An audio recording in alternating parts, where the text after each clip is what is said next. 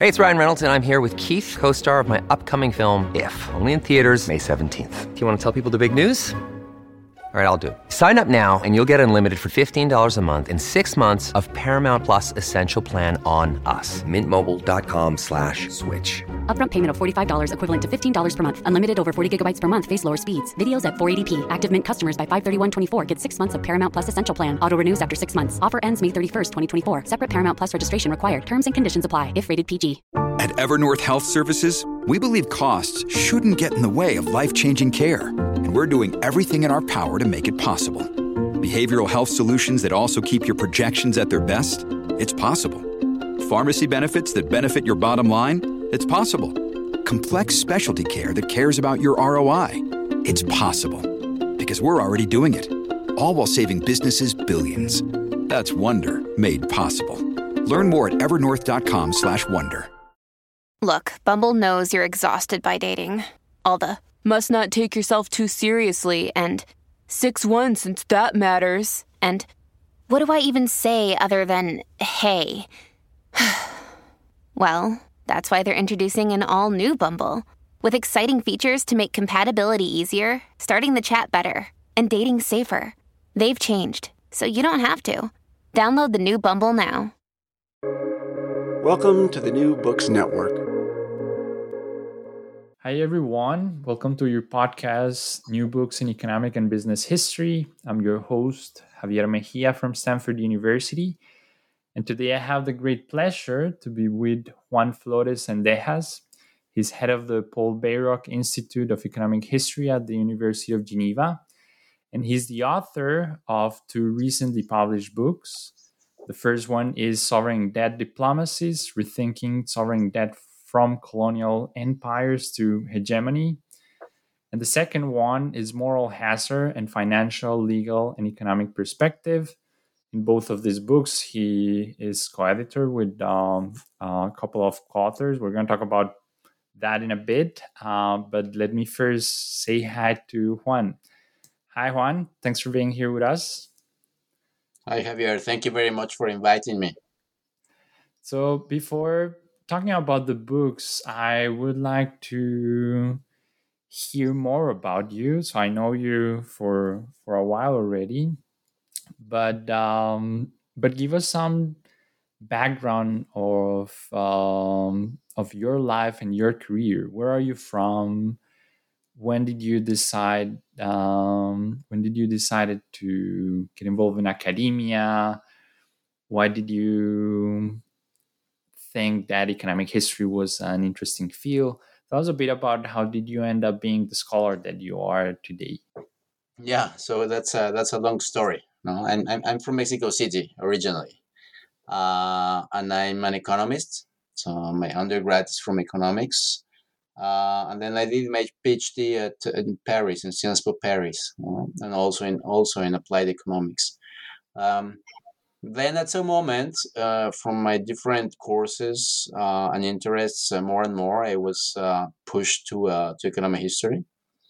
I had the impression that pretty much of the core about our way we think about economics today uh, is pretty much related with history. You know? So, you know, when do countries actually become underdeveloped, when they uh, they decide to push certain amount or groups of economic policies, you know, trade, uh, colonialism, and all that. And I those were topics that I found very interesting and fascinating.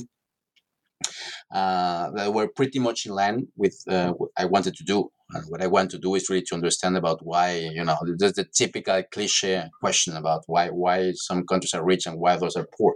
And more and more, the, the, the responses that I found were related uh, with the literature and economic history. Uh, and my best courses, I would say, when I was in, in Paris doing my PhD, were, uh, were in, uh, in economic history. So uh, in a sense, I, were, I was pretty much pushed by my interest and then by my by my professors and by the literature. And uh, and then there, there was another major factor which is um, the discovery of archives no? I have never done archives so I'm, I'm not a historian so i didn't really learn it but so uh, when I started to go to the archives back in well, it was in Paris actually. So um, you know, I started going to the Crédit Lyonnais. Crédit Lyonnais, it was one of the most important banks back in the well, beginning, no, late 19th century. And the Crédit Lyonnais, they had lots of documents about their investments in Latin America. No, and particularly in Argentina. So I started my research on Argentina because Argentina back then was supposed to be the like the United States of South America. No? And so I started to look at the documents, and they were great because they had lots of statistics, lots of correspondence, the way people perceive the country, and also about financial crisis. You know, and you know, I, I started my PhD in the late 1990s, beginning of the 2000s, and so we were pretty much then interested into financial crisis. Now it was the moment of financial liberalization, uh, you know, the debates about capital controls, about the benefits and costs of foreign investment. And so more and more I got involved into this literature and I was discovering the archives and, you know, what French investors thought about Argentina, the future of Argentina, the future of Latin America, you know, how they perceive, for instance, also the political situation in Mexico and Porfirio Diaz and so on. So I got pretty involved into all these kind of questions. And then I decided to do my first my uh, my, my, my master dissertation and then or my second master dissertation and then my PhD on financial crisis in Latin America from the late 19th century up to 1914. You know? And so uh, it was pretty much you know combining my own interest in economics and economic development with what I discovered, which is to do my research in archives, you know, and see all these old documents and you know untouched documents. I think I was the first person to look at this these old papers, and so I, I I just got fascinated about these issues. Now, and then of course I discovered that it was not that simple, you know, to convince people about what you think you discovered, about your arguments, and you know, and then develop a theory and so on. It's something that comes afterwards. It just I just follow my my, my interest, and I think that you know those those kind of um, you know um, let's say archival um, discoveries and then the fact that uh, they i linked it with the problems of development and financial crisis in latin america i think that uh, that created interest both in europe and in, in latin america and in mexico uh, I thought I, I found like a market, and uh, in a sense, uh, I, I was happy with what, what, what I was doing, and I'm still happy. I think it was like the very the very beginning of a career, so it's it's more than 20 years now. No? And uh, I still work in in a lot of sense in the main in, in the same topics. So I, I, I guess at some moment like it's it's something that enlightening, you know? and so that's that's the way I started. Yeah, yeah. So let me ask you something a bit in that line when you describe how you realized that your research had this market both in Latin America and in, in Europe.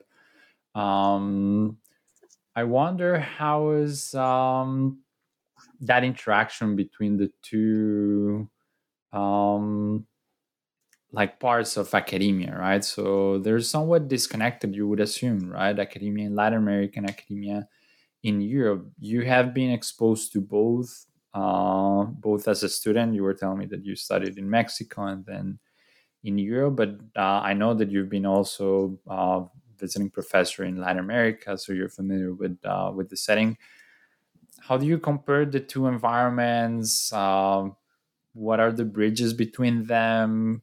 Do you think that there's some potential synergies that are not being uh, exploded? I don't know. I would like to hear your impression about the interaction between Latin America and, and Europe. Mm-hmm. I think both academic worlds are very different.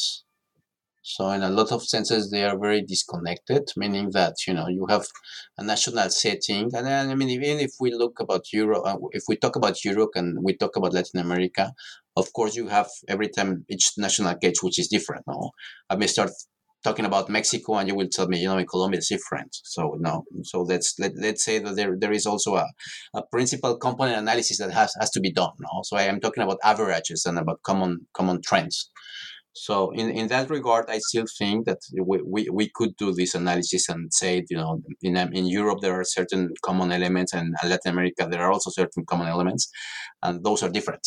No, so I, I, I would say that, um, Europe is pretty much concerned about certain topics. I mean, if we look about economic history, uh, you know, industrialization and migrations and, you know, the, the, the effects of uh, colonial expansionism and so on. Whereas in Latin America, you know, the, there are the other topics, no, uh, the, the, the, effects of colonialism for another perspective, but also, you know, political instability, the effects of uh, bad institutions and so on. So in a sense, each region has its own interest. But within each interest, you still have common ground.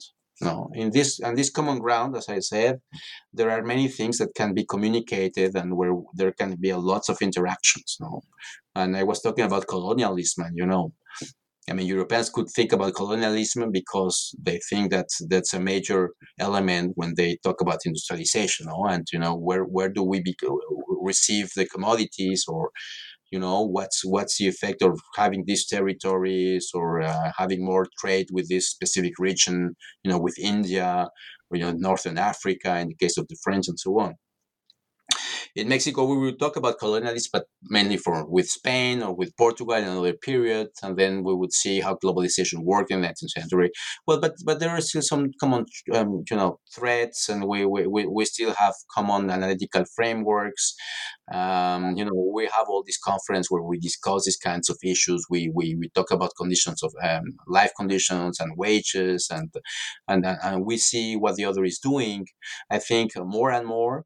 Um, whereas perhaps in the 1980s still you know we, we had our specific publications it, w- it was much more difficult to get access to other publications uh, beyond the you know the the national the national publication or those that are the most known for instance let's say journal of economic history and so on less known journals were more difficult to get access to you know? And now it's not, not more the case. With internet you can you can almost get access to anything. I mean of course that depends upon the resources that each university has but in general i would say that many of the publications are available via internet for most of the people.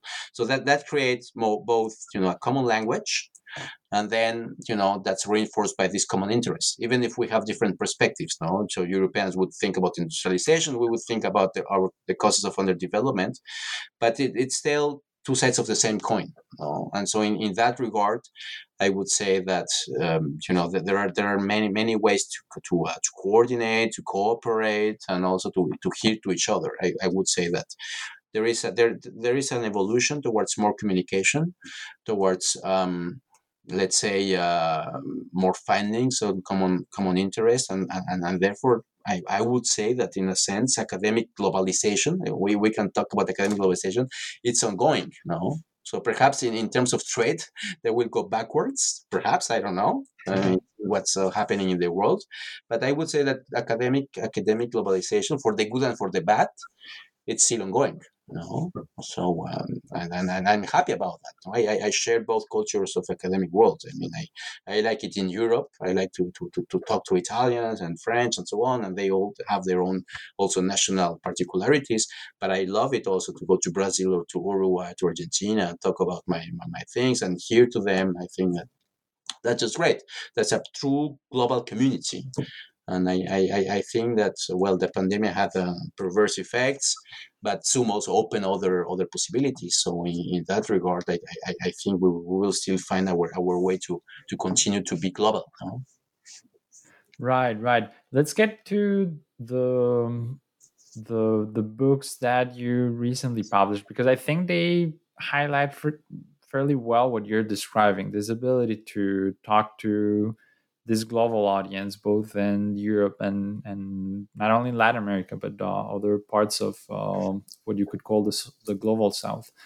Um, because, for instance, in sovereign debt diplomacies, which, by the way, you edited with uh, Pierre Penet, um, you explore a bit that tension between borrowers and creditors, and that usually means different countries in these two like spectrums of, of global uh, power dynamics. Um, why don't we talk a bit about that? But, but why don't we start with the most basics? Why do you argue that sovereign debt is special, right? Why, why do we need an entire book about sovereign debt and not one that fits to a larger type of debt? Yeah. So, um, okay, I see. Um, Perhaps before answering to your question, I, I might go backwards about these tensions that you were naming. And the other tension that I did not mention, and which I found challenging precisely for writing this book, um, was the fact that um, this is an interdisciplinary effort. No? So there are tensions not only um, between different geographic regions, there are tensions also between different uh, academic disciplines. No? And so, uh, for instance, my co-author, so Pierre Penet, it's not only that he's French, but he's also a sociologist. No, and that means that I mean there is there has to be a will also to engage into a dialogue with people from different social sciences, from different different academic traditions and backgrounds and so on. So that's that's one thing, no? and the other is about sovereign debt. So sovereign debt, as as, as you might know, sovereign debt is it's a huge issue among economists. No? And, and, and sovereign debt is in particular, so it's debt. You, know, you have a borrower, you have a creditor. Uh, and the particularity it is that you have a government which is a borrower. No, so compared to a private credit uh, borrower, it's very easy because if you know if a borrower does not pay a private borrower, it's very easy. You just sue him, and you know there are courts, and and that's it. You just say it's assets or uh, the goods or you know the car or whatever it is. If it's a, it's a consumer, just you know doesn't buy its uh, its consumption anymore, it's easy. You just take it away, you know? and you have the courts and you have the judges and everything. Every, every, the old system will support the creator. With sovereign debt is a bit different.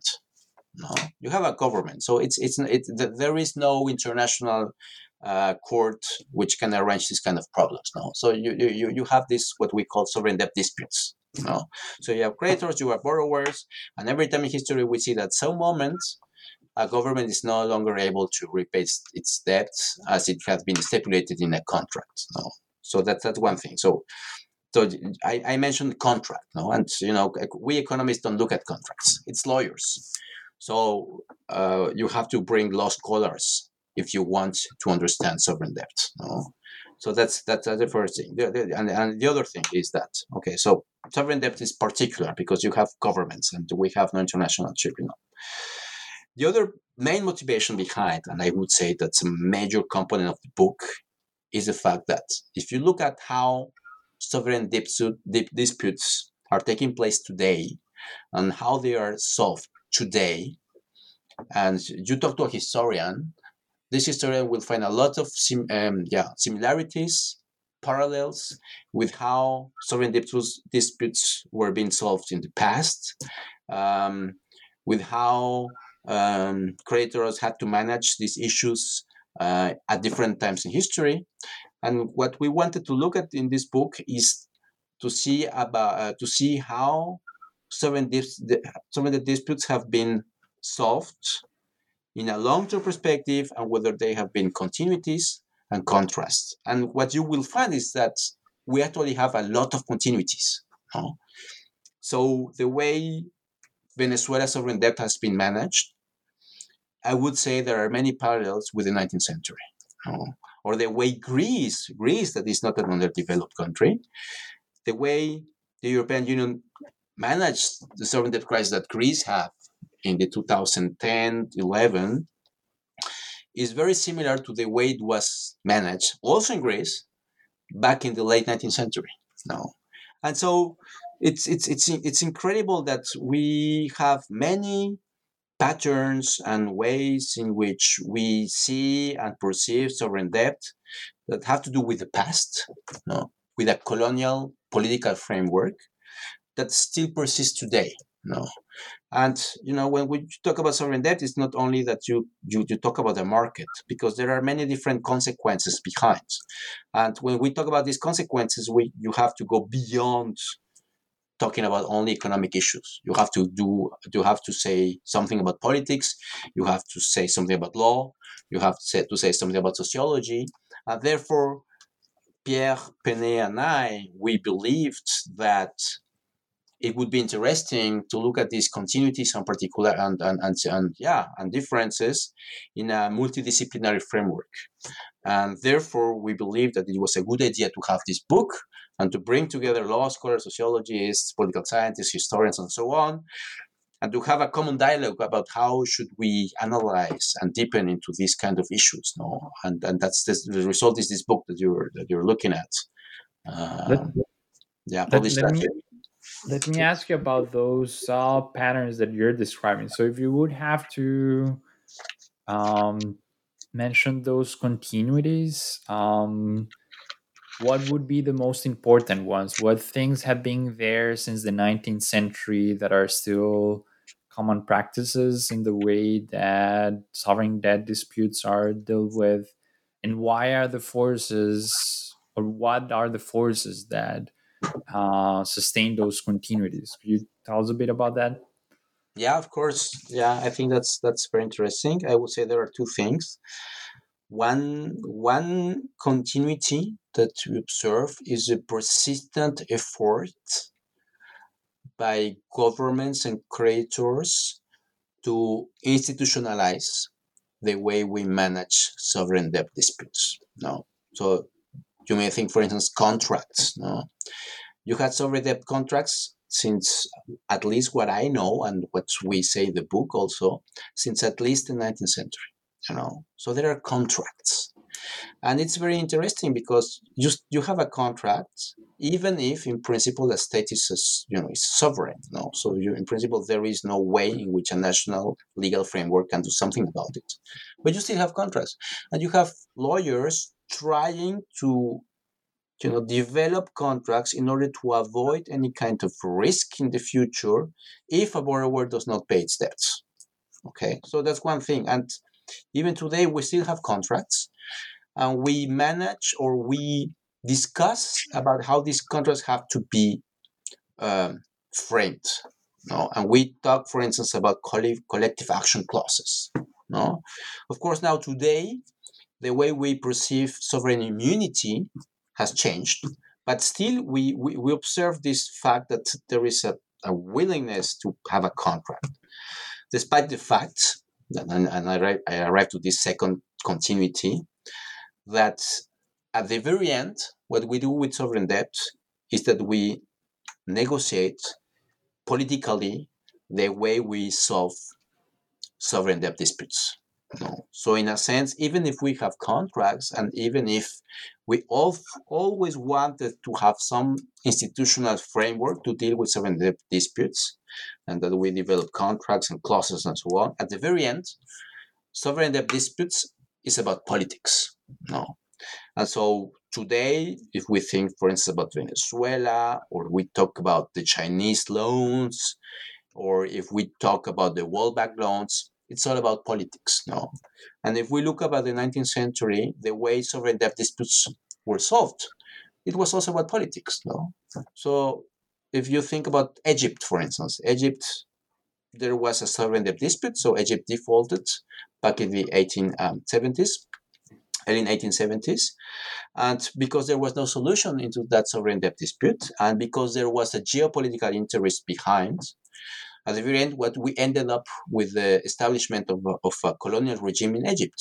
But it all started as a sovereign debt dispute. No? And you know, you can see Mexico, for instance, 1861, 62. Again, there was a sovereign debt dispute. And again, you have the French saying, okay, you know, we have a particular interest, a territorial interest in uh, in having some kind of a regime that is uh, friendly to us in Mexico, and so they managed to invade the country. They have a new government to be established, and they they started, you know, having a specific indirect control in Mexico, and in a sense, well, that did not work well, and then they they they they they, they they had to go back, and then the debt was repudiated. No. So in a sense, there was a political will to end up these sovereign debt disputes um, by having the establishment of a pseudo-colonial regime. No, so in a sense, what we're doing here is, is that we are putting together colonial colonialism and colonial history with sovereign debt. No, and so the way the French manage Mexico's economy is not very different than the way in which you have these supervision bodies today say in Greece or say by the IMF missions in the 1980s. So in a sense, there is a sense of control into other countries' public finances, other countries' monetary policies. So in that regard, you know, you start you start with a sovereign debt dispute, and that leads to a to a limit which could be extreme, to a limit into sovereignty of the borrower. You know? So when I say extreme, it's the establishment of a colonial regime.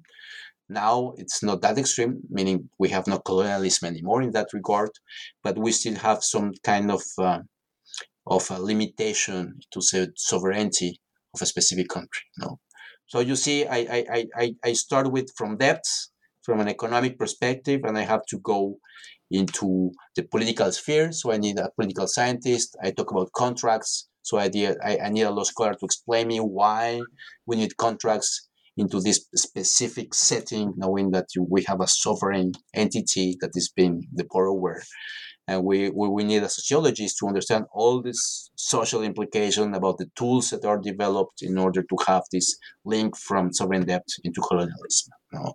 So so that's why we, we, we think that it's very important to understand these continuities, that you need an interdisciplinary approach know, to get all these different factors into one specific analysis. So I, I want to ask you a bit more about that, about the process of getting together the right team to think about this issue. Um, but before that, I would like to go deeper into these uh, things that persisted and those that changed, right? So you describe, for instance, how European power European powers had this more um, let's say aggressive approach in the 19th century. And although today the approach remains quite interventionist if you want it is not that um, aggressive or violent. What are those discontinuities is it only the level of and the acceptance of violence in the process? Or what what are the things that have changed and why have they changed? Why why do you experience this? And and and in the i don't know if you can only talk about two periods or more. I think you offer a more granular uh, chronology in the book but tell us a bit about that. Yeah yeah that's that's a very good question uh, javier. So if i may say something that changed a lot it's it's the famous gunboat diplomacy no it's not that you know there is a country that declares default and you will have the gunboats the next day. No? And perhaps we had it sometimes in the past. No? And you had it you know, with the US in Central America at the beginning of the 20th century. We had had it with the British uh, British Empire in the 19th century, or even the French did the same. So in a, in a sense, that kind of uh, resolutions to sovereign debt disputes it's kind of the past, right? So, so I, I, don't expect it to be the case today, or I, at least I hope it will not be the case. And now, now, now, today, with today's times, we don't really know what to expect, right? Um, but like, what, what the, I mean, really, it strikes me a bit. If I have to talk about one period where you had lots of changes, it was the post 1945 period. No, so in general, what, what, what you saw in the 19th century, that's something that was pretty much common in the past, was the fact that in principle, a government of a creditor country, say Britain, France, uh, Prussia, or whatever it is, they would support its bondholders. And they would support it the more if there were also a geopolitical interest behind. No? And that was very clear. So when, when you when you see about 45, and about the period that uh, that uh, starts in in the in, in the post World War II period, what you observe it, it's that that's no longer the case, meaning the U.S. in the 1920s becomes the major creditor country in the world, no. Then in 1930s, you have a major wave of defaults. So, there is the Great Depression, and many governments are no longer able to repay its debts. No, and it's not only Latin America. No, you you you talk about many different countries in the world, including also European countries. No, so lots of Eastern European countries, even Germany, Austria, and so on, default on their debts. No, so that's that, that's a major thing.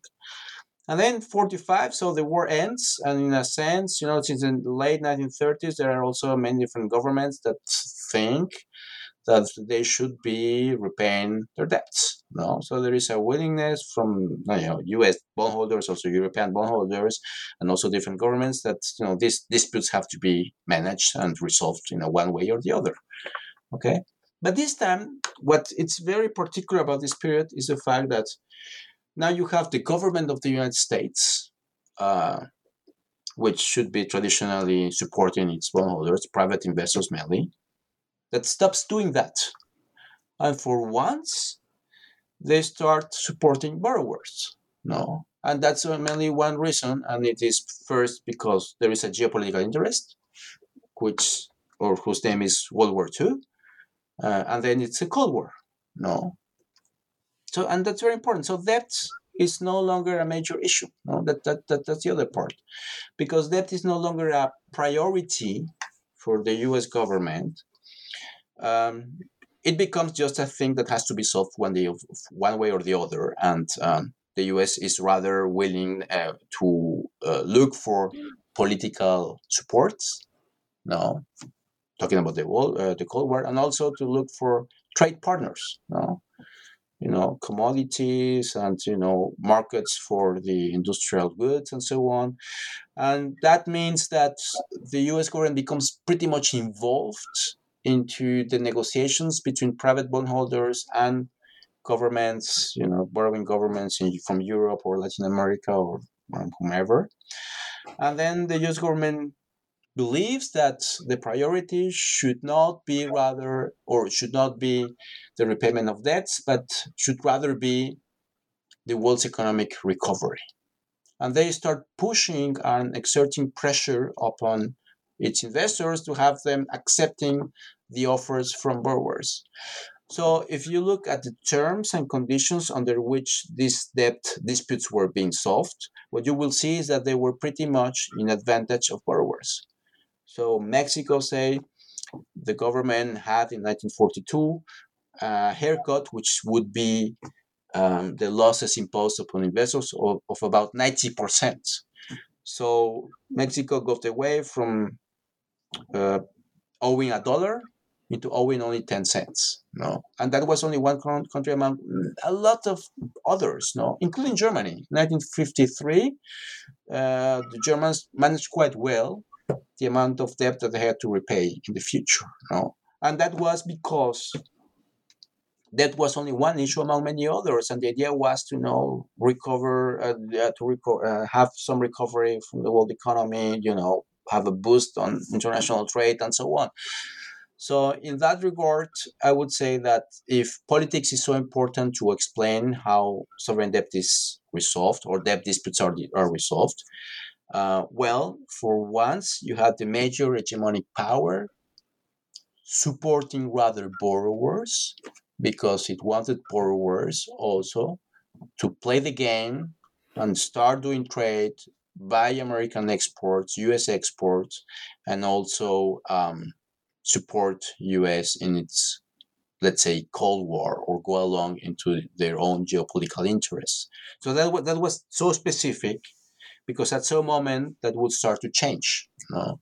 And so you have the emergence of the IMF, the emergence of the World Bank, the emergence of the Export Import Bank, and more and more what you would observe is that these new institutions or these new entities would start conditioning their loans to having these countries or these borrowers having settled their disputes with investors. So you have the first loans from the IMF and the first loans from the World Bank to Brazil and Chile and so on. They were all conditioned upon having these countries having settled their disputes with investors, right? And in that regard, you, you see again that little by little, up to the 1960s and 70s, they start getting more and more power, becoming more and more important, developing what we now know as conditionality and there more and more again this all this setting all this framework would favor again creditors so i would say there is a small window in which things were different. That was no longer so important. What was important was economic recovery and therefore what you would see is that the balance of power between creditors and borrowers would go rather more in favor of the borrowers. And that changed very quickly no if we arrive up to the 1980s and this major Latin American debt crisis, you see very clearly that you know this burden sharing from this um, economic and financial crisis in Latin America favored actually creditors rather than borrowers. No? So that's that's something that changed completely from this specific periods period that was you know the post World War II period. Let me ask you something about that because it strikes me um, the I guess the position of specifically the US on favoring the borrowers. And I guess my question there is what was the reaction of of the investors locally? I guess like how do you deal with a government that is not supporting you? It seems then I would like also to hear a bit about this how the emergence of the IMF and some other of these uh, international organizations were somewhat designed to kind of substitute other tools to still protect uh, this community of investors. But how was the, I guess, the communication or the relationship in the U.S. between the investors and and, and the government, and how this related to the emergence of this of these organizations? Yeah. So um, of course, well, investors in the U.S. they were not happy of not having the support. So they lobbied the government quite a lot. No? So this lobbying had not uh, desired effect at the beginning, uh, precisely because of these priorities of the U.S. government towards rather international trade or promoting exports. So you had another group. If, if we enter into this political economy analysis, you have exporters, no, you you you you you have the interest of the own U.S. government regarding its political aims and so on. And in that regard, investors were not as powerful as they have been before.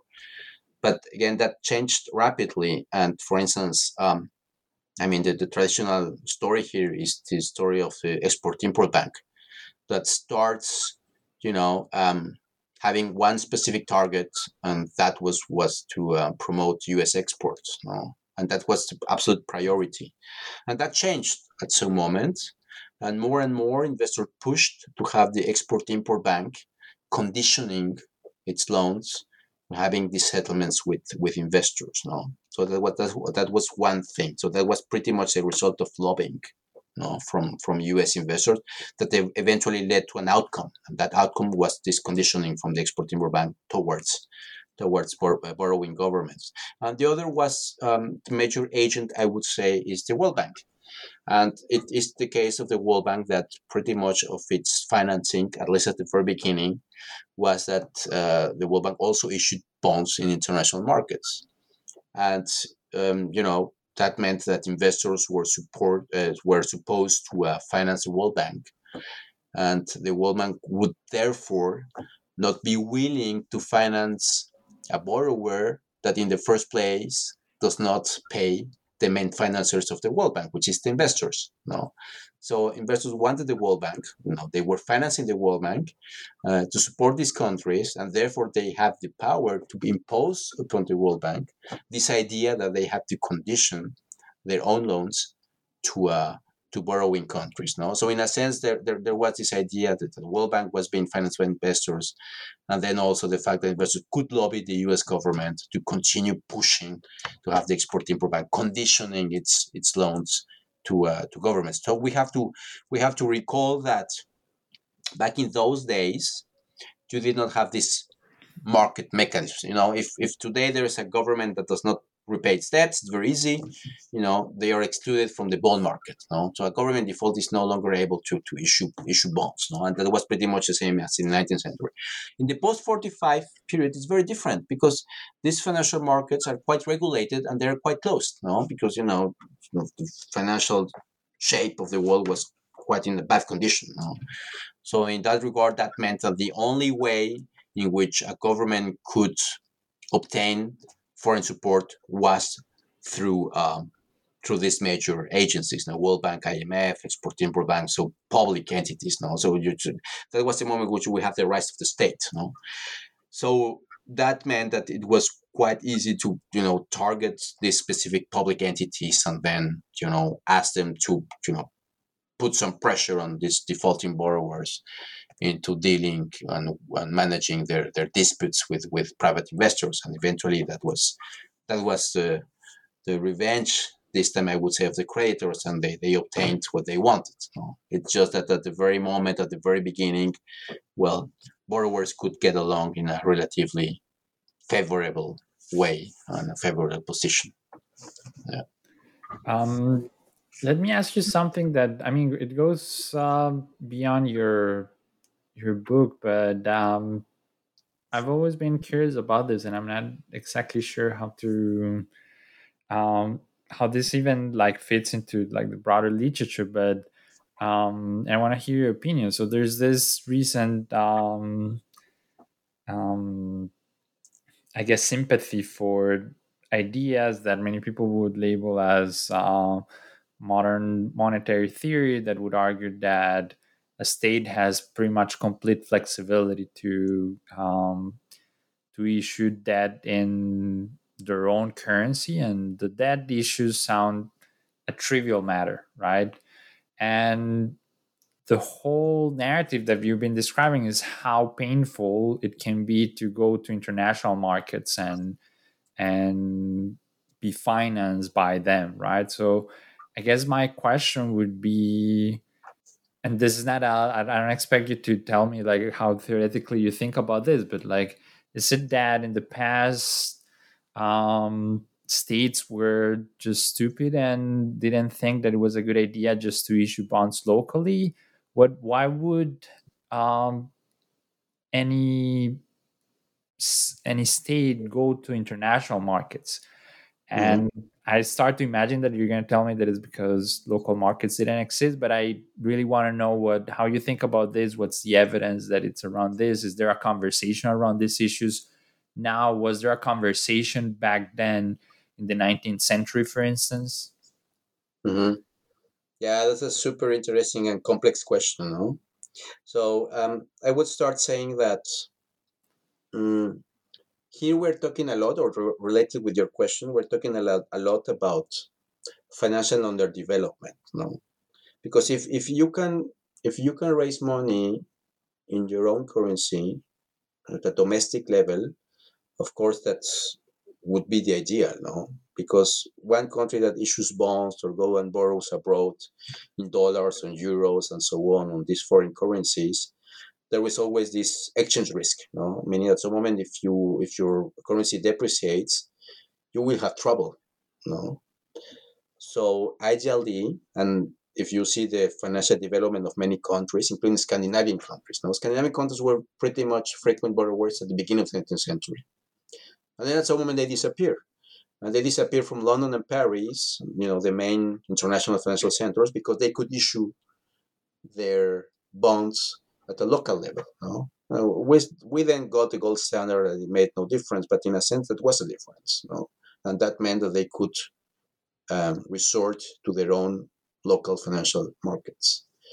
Well, in, in cases of underdeveloped countries, that's not so easy. First, because precisely the capital markets are much more restrained, they're much uh, limited in their capacity to finance these governments. And also because the, the currencies are very unstable. No. And that leads to a major problem, which is known in the literature today as original sin. Original sin means precisely the fact that if you want to attract borrowers, you cannot do it in your own currency. You have to use a foreign currency now. So, in, in uh, a, a long history exists about these countries not being able to borrow in their own currency. And this is Mexico, Brazil, Chile, and any Latin American country that you might imagine. No. So these countries had to borrow in foreign currencies, and some moment, you know, there is a devaluation or there is a loss in the currency's value, and then, you know, because the government, the main revenue comes from, you know, local local resources. That means that some moment the government will be unable to uh, to uh, to repay debts, mainly because you know the, the, the value in foreign currency of these local revenues well it falls, and then you're no longer able to repay the, the service of the debt. You know, year after year you have to pay something, right? Um, Well, the interesting part about this is that at some moment in the 1990s and 2000s, these underdeveloped countries started to actually issue bonds in international markets in its own in their own currencies. So you have Chileans, Mexicans, Brazilians, mainly Brazilians or Chileans. Uh, they're issuing in Chicago, New York, and in Tokyo, so on. They're issuing bonds in their in their currency. So, in a sense, that that was an exit from this original sin story, you know, for two or for once, and also partly because at some moment, you know, there were lots of liquidity, and here we're talking before the 2008 crisis. Uh, that meant that investors internationally were looking for more risky assets. No, and that helped. And you had two Brazilians and Chile and so on. They, they were they were issuing bonds internationally, bonds nominated in their own currency. So in Chilean pesos, in Brazilian reals, and Mexican pesos, and so on. What happens? The thing is that you, you you don't resolve completely the fact that your currency is very volatile. You know, for many different reasons. There we should enter into why they are so volatile, but still they are very volatile.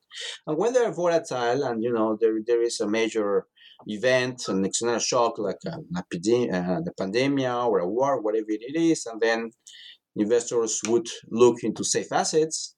Um, it does not mean that you you got rid from this original sin story. Why? But because what these investors could do we just you know get rid of these currencies you know and they they would sell these bonds and then move to some safe assets no? And they would they would buy us bonds or german bonds or swiss bonds or whatever it is.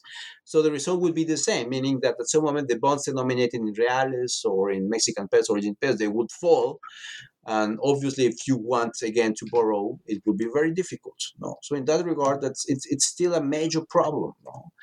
And I would say that the, the basic source, the fundamental source, is the fact that there are underdeveloped financial markets still in all these countries. So if you want to get rid of these original sin problems, you have to develop your own financial and domestic markets. Know? And something that it's still to be done. I would say that even even if you see Brazil or Chile mainly, they have they have they have moved forward. They have do some they have done some progress. We're still very far away from the ideal setting, no? And the ideal setting is to have the government being able to do this consumption smoothing and be able to, you know, to borrow in hard times and then repay in good times, no? Like, you know, the Germans or the Swiss and so on, no? And that's something that we still have to do. And we haven't been able to do that. That's, that's the major challenge, I would say. In a few words, in a very simplistic way. Right, right. Um, I mean, it's very interesting that, and as you mentioned, like all the answers that um, you provide to these questions, they indeed involve the um, the perspective of not only economists but historians, legal scholars, sociologists, right? Like you describe markets as this not abstract entity, but as an institution that has a legal background and that different agents perceive differently, and it has this not fully rational perspective behind that. Um, and what you do in your book, and not only solving debt, but um, also in moral hazard, is bringing together a large group of scholars with different expertises and I'm curious about what's the process behind that. Like, how do you first get to know who's the right people to be part of one of these volumes? How do you manage to keep it coherent without constraining too much the um, the I guess the creative process of of each author? How does that work? Even like, and if you want to be completely intuitive about it, that that'd be nice. Like, how do you do you tell do you first gather the people and you tell them what to write. Do you know people that are working on different things and then you just pick them. Tell us a bit about that process of editing um, a collective volume. Yeah that's a, that's a good one. Um, i would say first of all um, it's perhaps about reading and being interested in what other colleagues from other fields are doing, you know, and precisely in the kind of subjects and topics that you're interested on. You know? So I, I, I, would say as an economist and as an economic historian, we have this you know, pattern into looking into our own works, and we rarely look into what others are doing. You know, sociologists, political scientists, or law scholars, even less. You know? So at some at some moment, I mean, I would say the first thing is to, to, to break these frontiers because these are these are frontiers that we have only in our minds. And in, in a sense, the fact that you know I, I I'm I'm pretty much of course interested into debt issues, and I know that there are people from other fields that are interested in those same issues, but they just look it differently.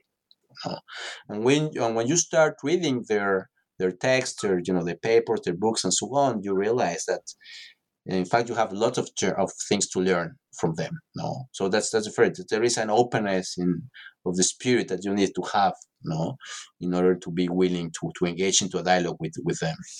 And then so that that's that's the first thing. So to be familiar or try to be familiar even if you don't really understand everything and that you don't have all the background so on. And once you get starting them then you start also um, going to their conferences or to start talking to them on you know even you know within in the same faculty in the same building in the same university. You, st- you start talking to them and, and then some, at some moment you realize that the common ground it's bigger than what you had imagined for a beginning no? And so um, to start talking to them. And I, I like, for instance, there are some law scholars that when you know when they talk to economists, they say, you know, I can't understand all your equations on model, so just present me the toy model, tell me the intuition behind, and then you you would have a law scholar being being able to comment and say something about this model, you know, despite the fact that all, not all the math and not all not all the technicities will be understood, but even despite that. We will have them, you know, getting to the specific, most important points because you have to, of course at the very beginning to have the right question no? Once you get the right question then just you start to talk about these different approaches and and you know then you, you it's like you know the, the, there was a, a, a colleague of mine who said you know you economists are all you know these these guys that are blind and they try to describe the elephant and you know one will describe the uh, one the tail and the other you know the, the ear and the other and every time it will be different. But when, once you start to talk to each other you would realize it's it's, it's the same animal no?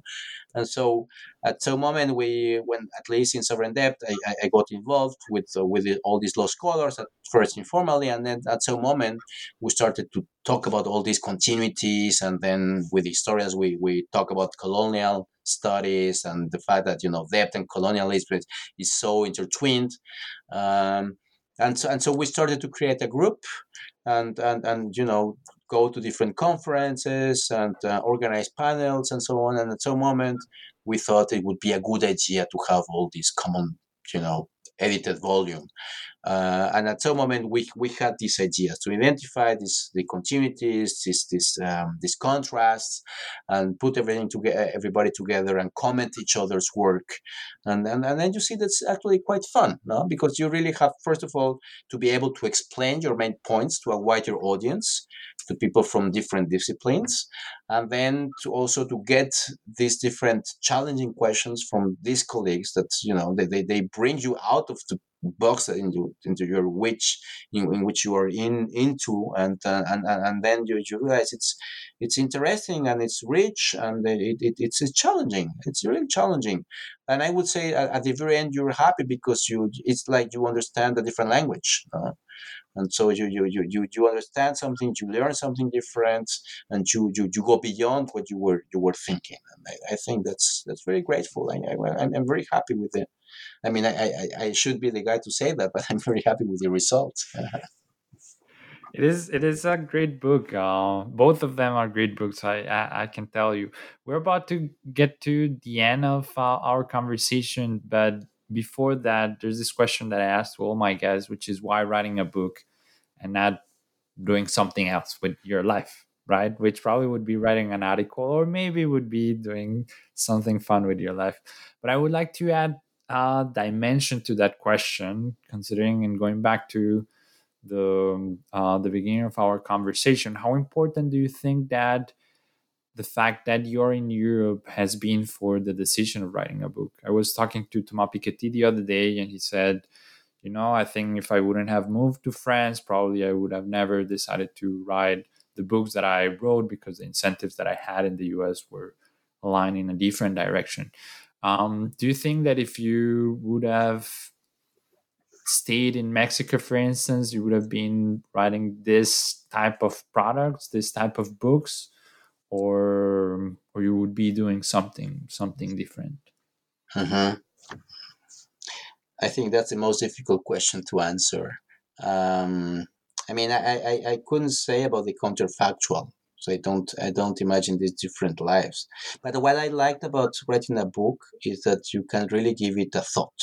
Uh, sometimes writing articles means that you have to move fast and you have to have one idea, you have a limited space and so on. Whereas when you have a book, you can also include into the analysis these different perspectives and the thoughts you've been having yourself in order to uh, to express something, to willing to say something to the world. No, and in that regard, I would say deepening into my thoughts, um, explaining the analysis I'm doing. It's all almost you know uh, having a thought loud. You if you you're, you're talking, and in that regard, I would say that going into a book rather than a paper or a short or a short text it's it's it's it's much richer and much more interesting you know? It's because you really have to deepen and and then also face also the doubts that you have you know? In a paper you just grab the idea and that's it and that's that, that's the idea you have to convince the reader. And there is there is no time there is no there is no space there is no nothing. You have an idea and you have to convince and I would say that in a, in a book you are you are more transparent into the fact that you have to take into account much more elements, and you have you have the space, you have the time, and um, in that regard, so you have the different approaches, perspectives. You you can explain the discussion and, and the different debates that are in the literature, and you can do it that completely, you know, openly, uh, and in the way you understand it.